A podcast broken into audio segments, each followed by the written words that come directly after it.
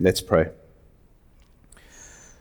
Well, Father God, we come before you reminded of the sufficiency of your word, reminded that your word is breathed out by you and is sufficient for all things.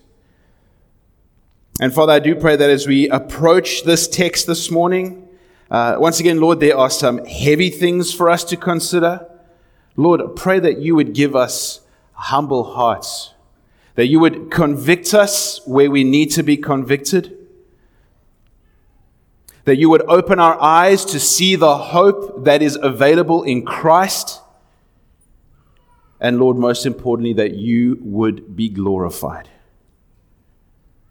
Father, I pray that you would speak through me, a weak vessel, knowing that your power is made perfect in weakness. And we pray this all in Jesus' name. Amen. Well, as I mentioned, uh, we are in our second week of a four part series looking at uh, the Old Testament minor prophet of Malachi. Minor, not because his message is lesser in any way, but simply because it is shorter. There's only 55 verses. And as we saw last week, despite there only being 55 verses in this whole book, despite us only looking at some of those verses last week, there is much for us to take away from this prophet, from what he is calling the priest to, uh, and as we'll see today, what he is calling the nation of Judah to as well. Now remember, this book was written in a post exilic period after Israel had returned from captivity. Now, while most prophets uh, would write in a time of political upheaval and change, Malachi wrote this message in a relatively peaceful, uneventful time. It, it was essentially a waiting period. Nothing seemed to be happening. The temple had been rebuilt, but God's presence hadn't seemed to have returned. We see that sacrifices were being performed, but as we saw last week, the way that they were being performed was corruptible and was ultimately dishonoring to the Lord. This letter starts off with God reminding the people of how he has loved them, pointing to his faithfulness and how he had chosen these people. He then goes to highlight the ways that they have failed to do what God had called them to do and in a way that God had called them to do it. Throughout chapter one, we saw this, this backward and forwards where God holds out a charge against the people. And then rather than repenting, we see them just making excuses, giving objections. God charged them with profaning the table of the Lord. Our passage finished off last week with verse 14. Cursed be the cheat who has made, who has a male in his flock and vows it, and yet sacrifices to the Lord what is blemished. For I am a great king, says the Lord of hosts, and my name will be feared among the nations. It was another warning. A warning from the Lord that the one who cheats the Lord will face the consequences. As we look at this text this morning, the, the section that was just read for us by Jasmine, we are picking up some ways in where we left off. Once again, this passage carries with it a very heavy weight. After all, we're seeing a rebuke. This is a confronting of sin. It's a confronting of sin for the original hearers and for us.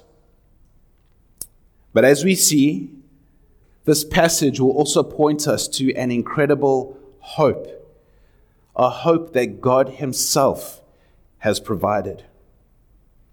So, as we consider chapter 2 of Malachi, verses 1 to 16, we're going to be looking at two points that'll serve as our outline this morning. Two points. Point number one, the Lord's rebuke in verses 1 to 9. And uh, point number two, a corrupt nation in verses 10 to 16. The Lord's rebuke and a corrupt nation. Let's look at this first point, the Lord's rebuke. Look with me at chapter 2, verse 1. And now, O priests, this command is for you. This opening line reminds us that the priests are the ones that God is addressing at this moment. Everything that God has set up to this point has been directed towards them, and the rebuke that is about to come is no different. It's once again directed towards the priests. O priests, this command is for you. There is no doubt who this is for. And considering what we looked at last week in chapter 1, this, this carries with it quite a foreboding tone. I mean, it's almost the, the same tone that you hear in those pre exilic warnings that we hear from Hosea chapter 5 1. Hear this, O priests. Pay attention, O house of Israel. Give ear, O house of the king, for the judgment is for you. Or Amos 3 1. Hear this word that the Lord has spoken against you, O people of Israel against the whole family that I brought up out of the land of Egypt. You only have I known of all the families of the earth. Therefore, I will punish you for all your iniquities. You read these words, and you can hear that warning coming through. And in considering the, the, the consequences that the people faced, what we see in our text can't be positive for the priests should they remain on their chosen course of action. And now, O priests, this command is for you. If you will not listen, if you will not take it to heart to give honor to my name, says the Lord of hosts, then I will send the curse upon you and I will curse your blessings. Indeed, I have already cursed them because you do not lay it to heart. Now, it's interesting to note that even up to this point of where we're at, there, there, almost seems to be this chance of forgiveness. There seems to be an opportunity for the priest to turn from their ways. If you will not listen, which means right now, th- there's still a chance. There's still a chance for them to listen. If you will not take to heart to give honor to my name, which means there is still a chance to take to heart, to, to give honor to the Lord's name. I mean, just think about that. Think about the charges that God has laid out against the priests. Think about what he's accusing them of last week.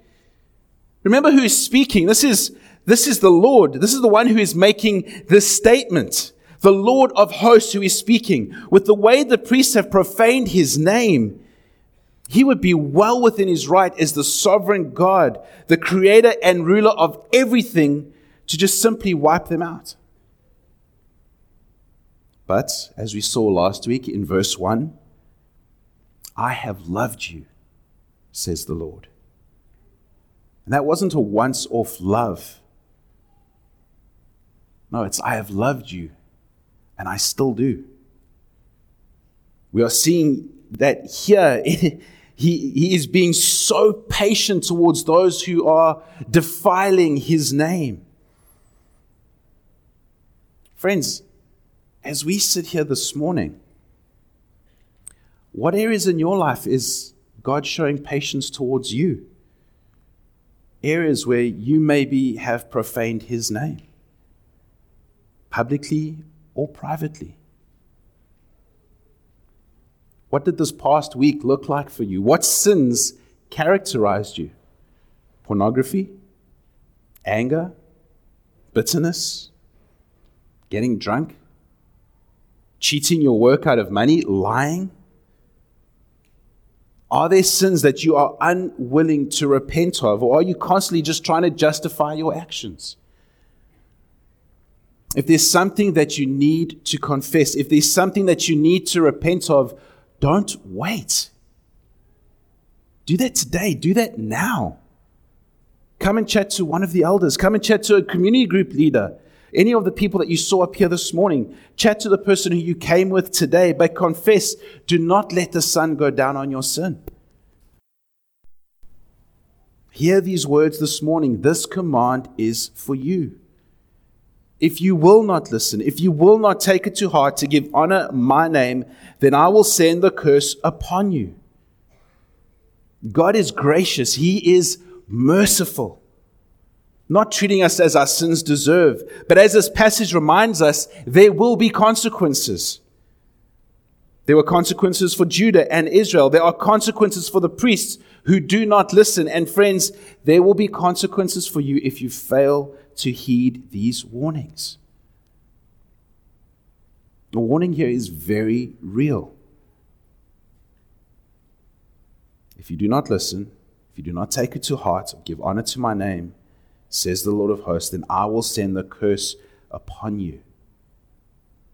And I will curse your blessings. Indeed, I have already cursed them.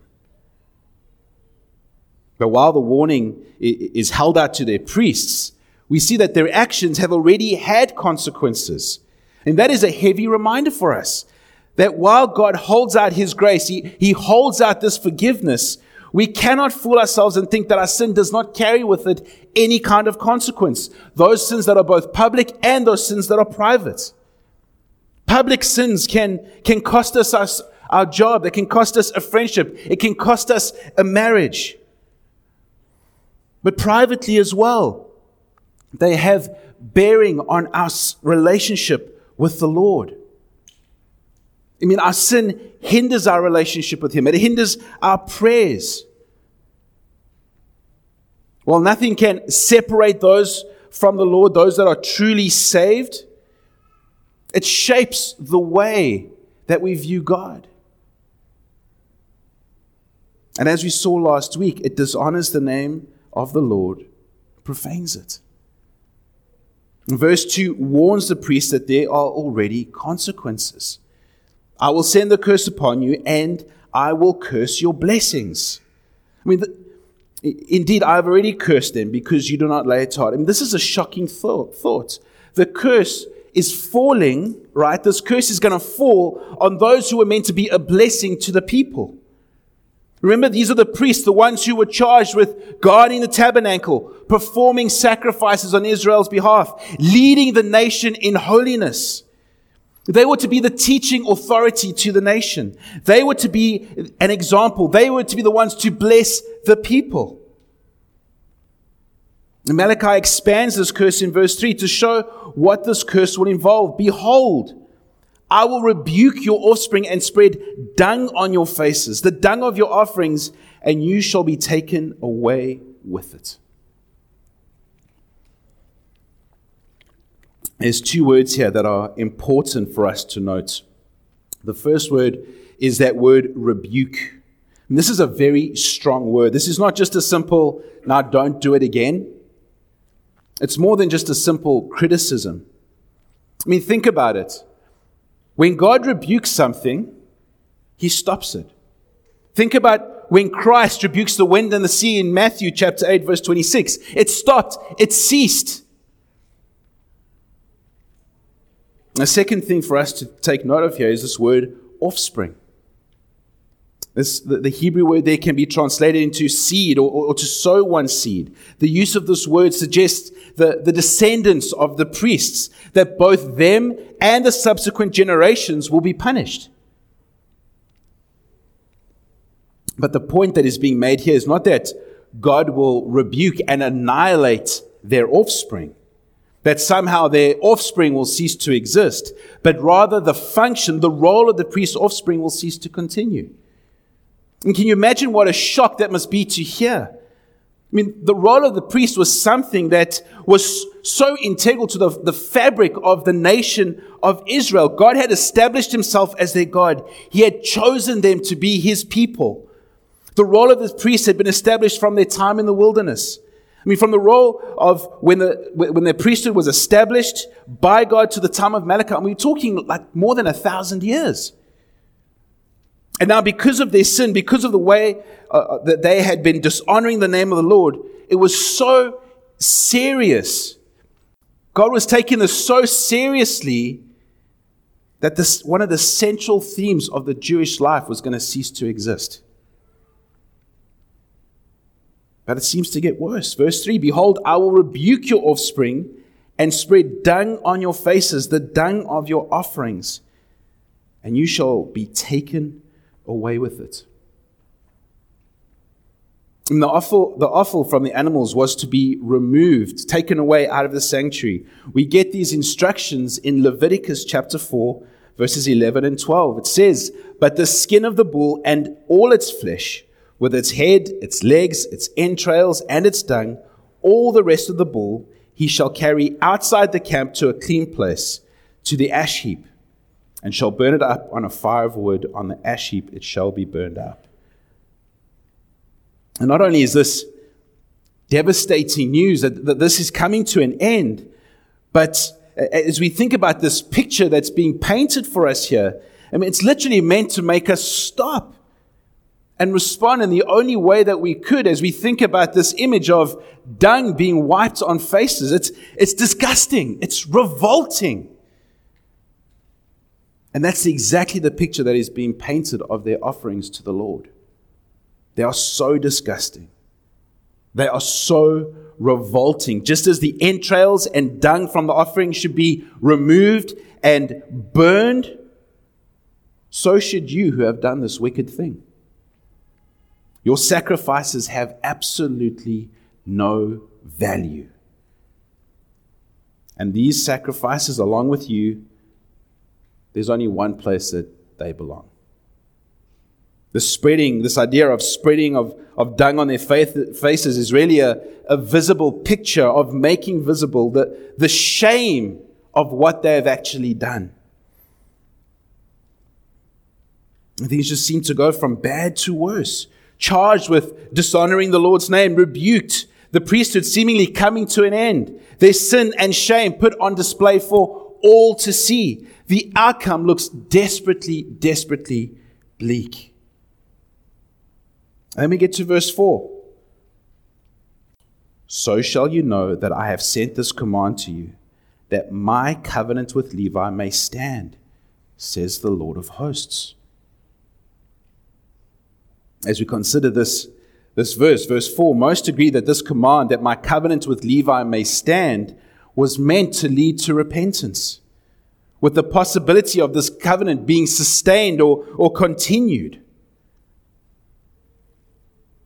And then this section finishes off with this contrast between the priest's responses and what the responsibility and the actions of the Levitical priests were meant to be. My covenant with him was one of life and peace. I gave them to him. I, it was a covenant of fear, and he feared me. He stood in awe of my name. True instruction was in his mouth, and no wrong was found on his lips. He walked with me in peace and uprightness, and he turned many from iniquity. For the lips of a priest should guard knowledge, and people should seek instruction from his mouth. For he is the messenger of the Lord of hosts. But you've turned aside from the way. You have caused many to stumble by your instruction. You have corrupted the covenant of Levi, says the Lord of hosts. And so I make you despised and abased before all the people, inasmuch as you do not keep my ways, but show partiality in your instruction. Verses 5, 6, and 7 really highlight what the, these priest roles were meant to be, what the purpose of their interaction with the Lord was, and how they were to conduct themselves. And as you hear that and you contrast what we've just seen last week and this week, you see this disparity. And in verse 8, highlights how they failed to do this. I mean, their actions are hardly of those that have stood in awe of the Lord's name. True instruction seems to have disappeared through their actions, and the responses to their charges uh, just seem to, to, to lessen and lighten what the Lord is actually brought against them. They have turned aside from the way where the lips of the priest should guard knowledge and people should instruction, uh, seek instruction from his mouth, these priests have caused many to stumble.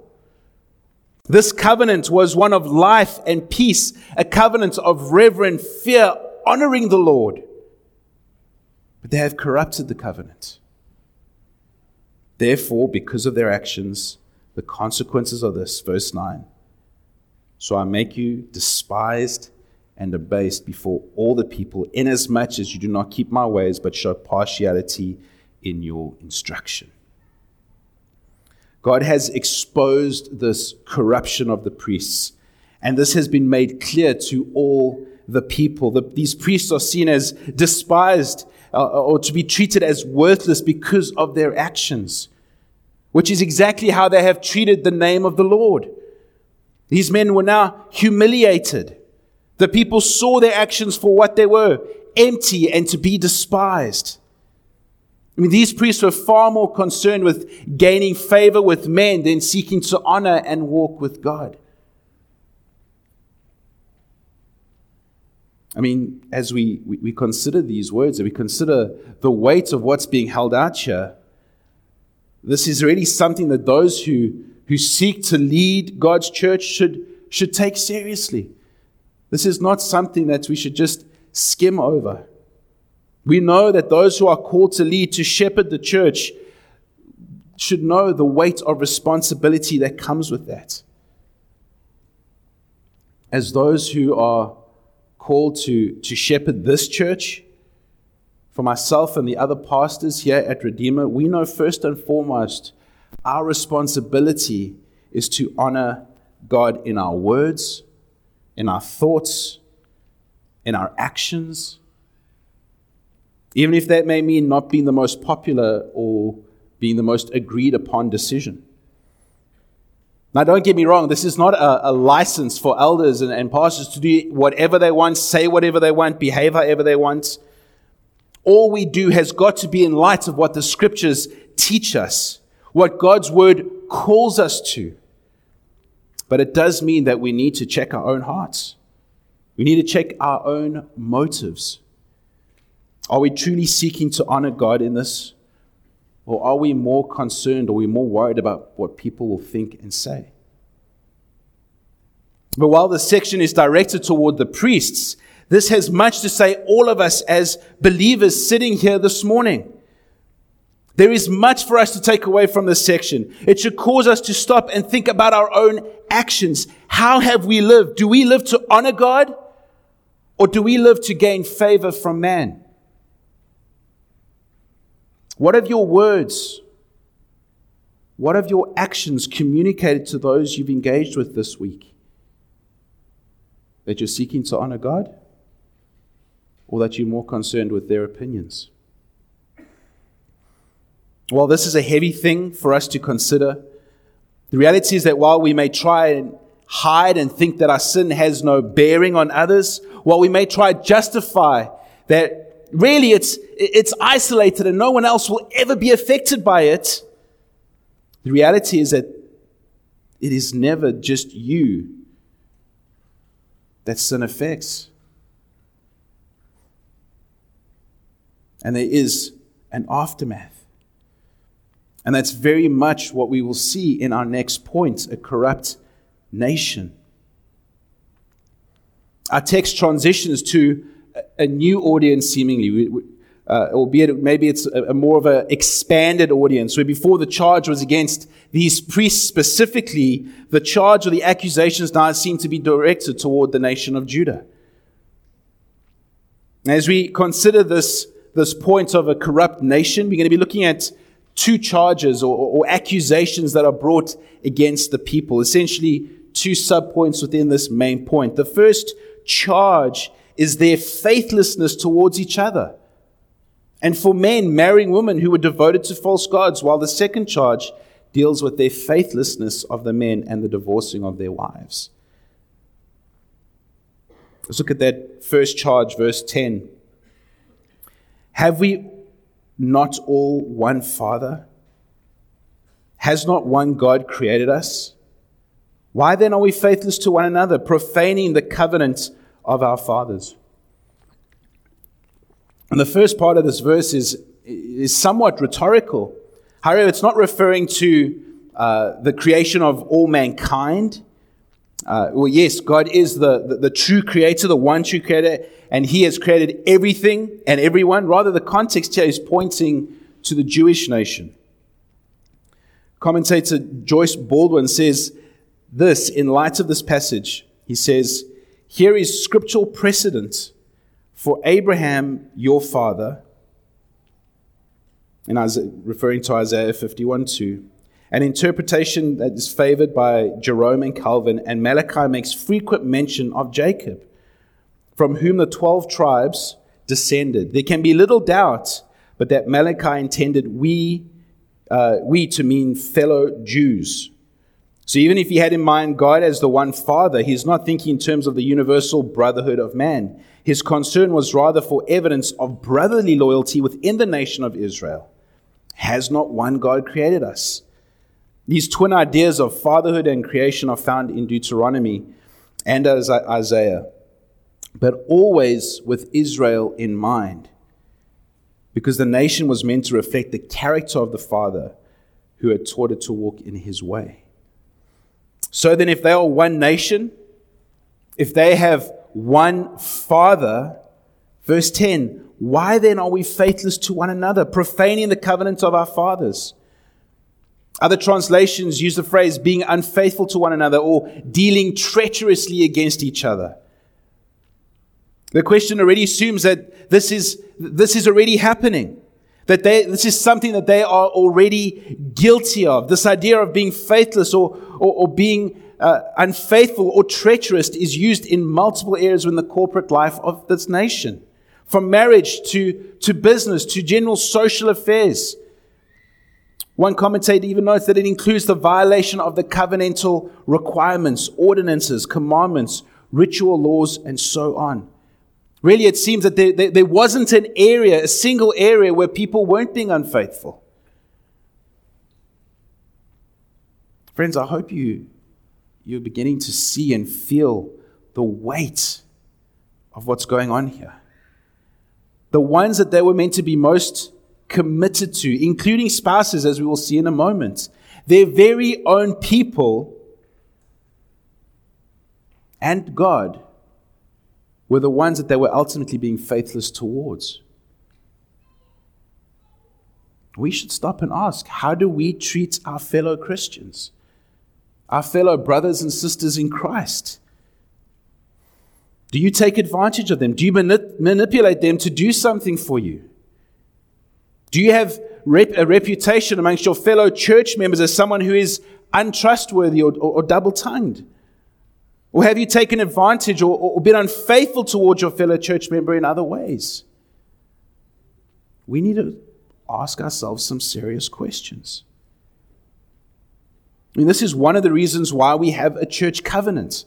It outlines how we, as fellow Christians committed to this local body, that is Redeemer Church of Dubai, will seek to live out our lives by God's grace with one another while we are here in the city at this church. The first few points of our covenant say, having been brought by God's grace to repent and believe in the Lord Jesus Christ, we now, in dependence upon his Spirit, resolve to live by faith and so establish this covenant with each other. We will work and pray for the unity of the Spirit through the bond of peace. We will be devoted to one another in brotherly love. With humility and gentleness, we will patiently bear with each other, forgiving encouraging and building one another up, exercising watchfulness over each other, and admonishing each other when necessary. There is grace, there is patience, there is love, there is mercy in this context. It's not what we're seeing with these people. And Paul highlights this in his letter to the Galatians. He says, So then, as we have opportunity, let us do good to everyone, and especially to those who are the, of the household of faith. This isn't saying that you're only kind to your fellow Christians and then you're rude and obnoxious to everybody else who crosses your path. But you should be especially ready to do good. You should be especially ready to love, to be kind, to be gracious, to be quick to forgive, to be quick to be patient to fellow Christians, especially those who you are covenanted with as a church member. Be it here at Redeemer or if you're visiting your church back home. The people were failing in this. They were being wicked towards one another. But it's sadly, it wasn't just their interactions with, with fellow Jews that were the problem. Verse 11 Judah has been faithless, and an abomination has been committed in Israel and in Jerusalem. For Judah has profaned the sanctuary of the Lord which he loves, and has married the daughter of a foreign God. Having presented this question to the people uh, about their behavior in verse 10, the speaker here provides a, um, a, response. It highlights and affirms the people's behavior. They have been faithless. It's, it's an abomination. And obscenity has been committed in Israel and in Jerusalem.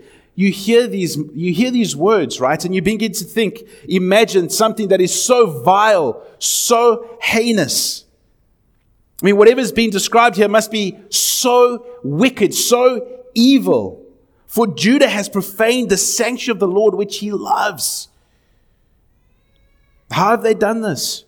And this is similar language to what we saw earlier when the charges were being laid against the priests. We know that they were offering polluted sacrifices. I mean, their actions in how they were going about things was despicable. Surely what the people have done must be similar, if not worse. They must have done something absolutely terrible to warrant this kind of language. What have they done? What, what could possibly be so terrible? For Judah has profaned the sanctuary of the Lord which he loves and has married the daughter of a foreign God. You know, in this day and age, it can be easy for, for people to read something like this and, and to think of, well, is that it? What's wrong with that? You hear the words married, you hear foreign daughter, you maybe think Boaz married Ruth, right? She was a foreign daughter, a Moabite woman. But the punishment here doesn't seem to fit the crime. But before we, we jump to the wrong conclusion, we need to understand what's going on here. You see, God's people have always meant to be distinct from those that are around them. Even when we think to the dietary restrictions and the intricate sacrificial system, it was to show that God's people were nothing like the people around them. Not only were they to be distinct in how they lived, in what they ate, in how they offered their sacrifices, they were to refrain from marrying those from foreign nations, as God knew that by doing so, they would be pulled, they would end up following the false gods of those nations. The people of God were meant to be holy and distinct, but instead they have profaned the sanctuary of the Lord by indulging in this idolatrous worship, pursuing false gods, marrying daughters of these false gods, man, worshipping and uh, pursuing manufactured gods, and then seemingly having done that, coming and approaching the presence of the Lord. As we consider what is happening to this nation, everything just, just seems to be falling apart. That, that's not how it's supposed to be. And we can't help but think to, to what we looked at last week the charge against their priests. I mean, while there is, there is no excuse for what this nation is getting up to, there is no excuse for their sin, and, and everyone is accountable for the sins that they commit. You almost can't help but feel like, well, if the priests had been fulfilling their responsibilities, doing what the Lord had called them to do, would that have actually taken place? I mean, it should definitely cause us to stop and think and, and ask the question do my actions, do my words, do the way that I, I live out my life, do the way that I live out my faith, does it honor God or is it causing others to sin? Verse 12 May the Lord cut off from the tents of Jacob any descendant of the man who does this who brings an offering to the Lord of hosts. Malachi's words here are straight to the point. Any man who has done this thing, profaned the name of the Lord by pursuing foreign gods, there are consequences. So much so that their very heritage would be cut off. One scholar says the idolater left would be left with, with no one belonging to, his, to him in his old age would so obviously not be blessed that other people would be discouraged from following his example, and no children of his would survive to perpetuate his sin. The consequences of these actions are not isolated, are not small, but they are far reaching. And having laid this, this first charge against the people, Malachi then lays a second charge against them. Look at verse 13. And this is the, the second thing you do. You cover the Lord's altar with tears, with weeping and groaning, because he no longer regards the offering or accepts it with favor from your hand. You know, we, considering everything that we've looked at so far, everything we've looked at this morning, we, we get to this passage, and it may seem straightforward as to, to what's going on. There is this, this seeming remorse of the people. The worst of the, the, the, the word, the use of the word here, tears, denotes this, this figurative picture. You know, they're weeping, they're wailing. But sadly, it's not because they've wronged the Lord.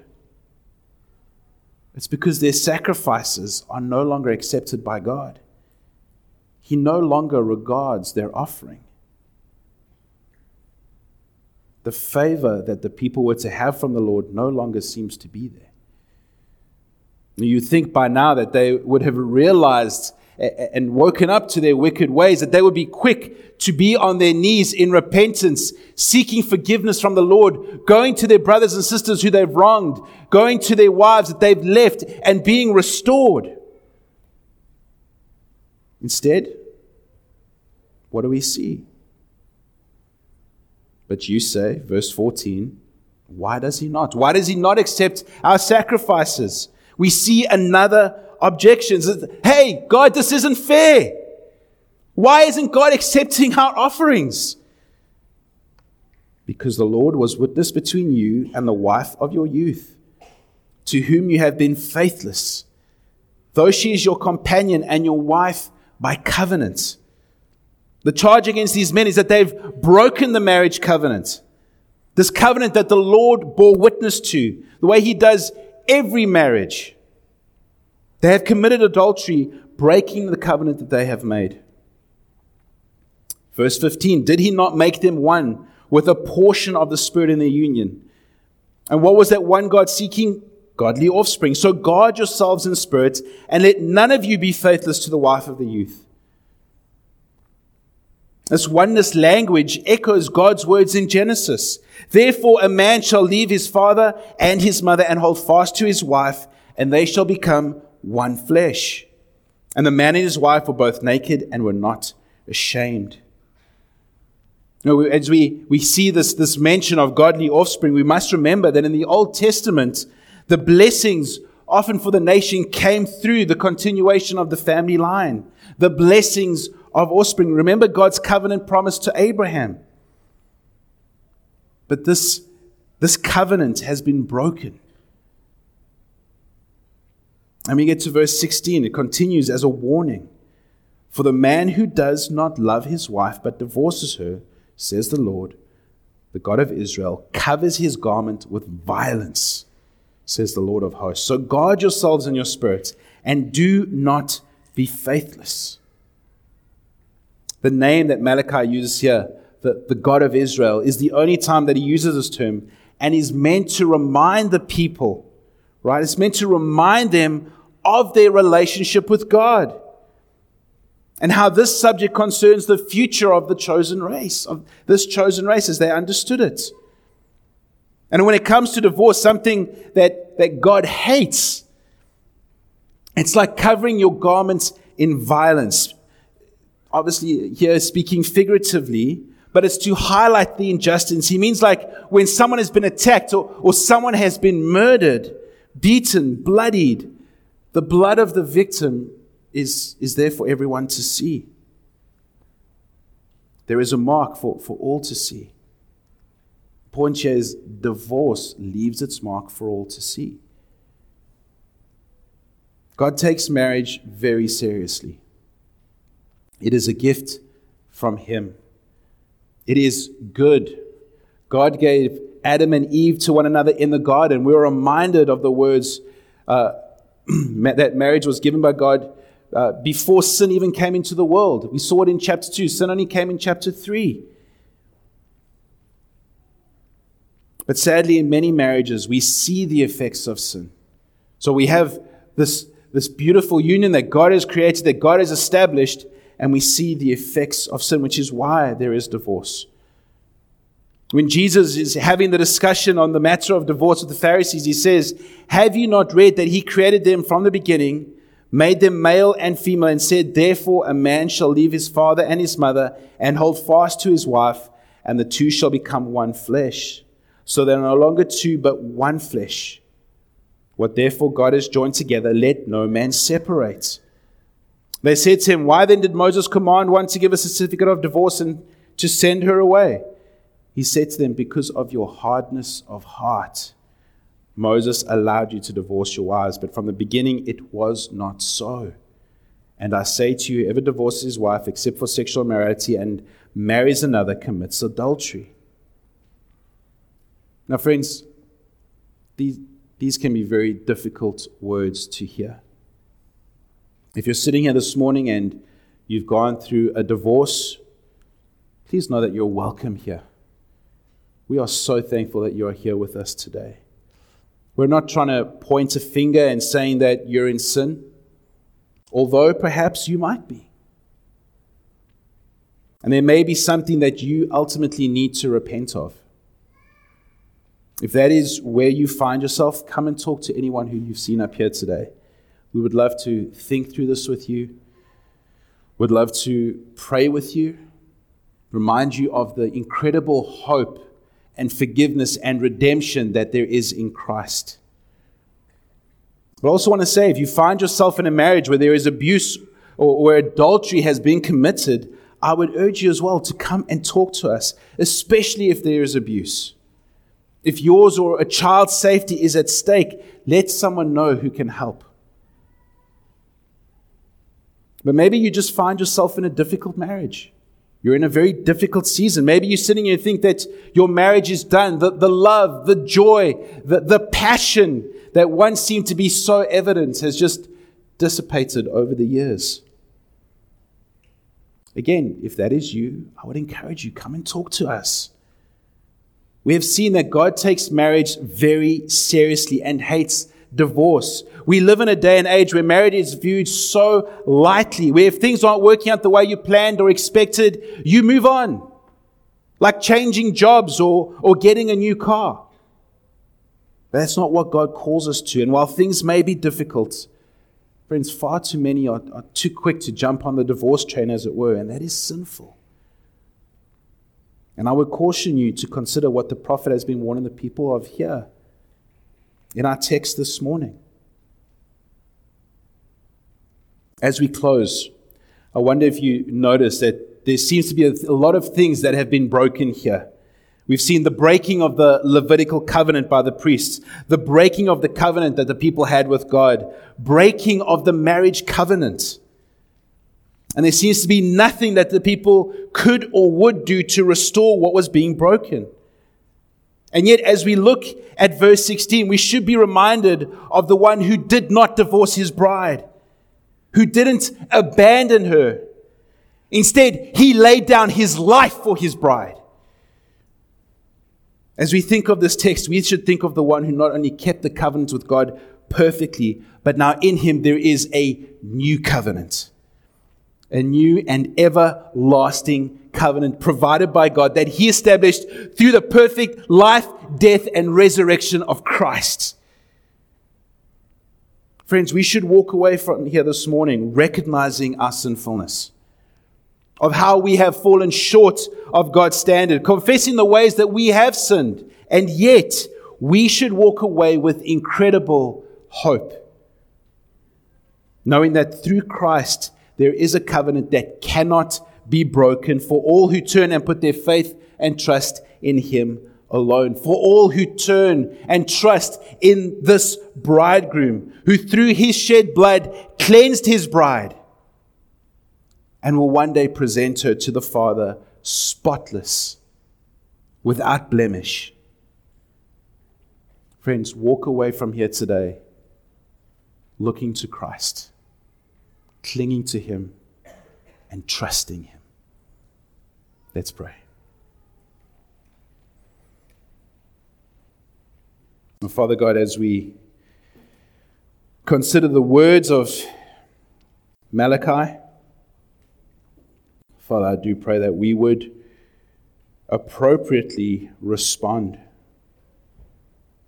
That, Lord, we would feel the weight of what is being held out here, that we would feel the weight of our sin, of what it does, of, of how it affects not only our relationship with you, but how it affects the relationship with those around us.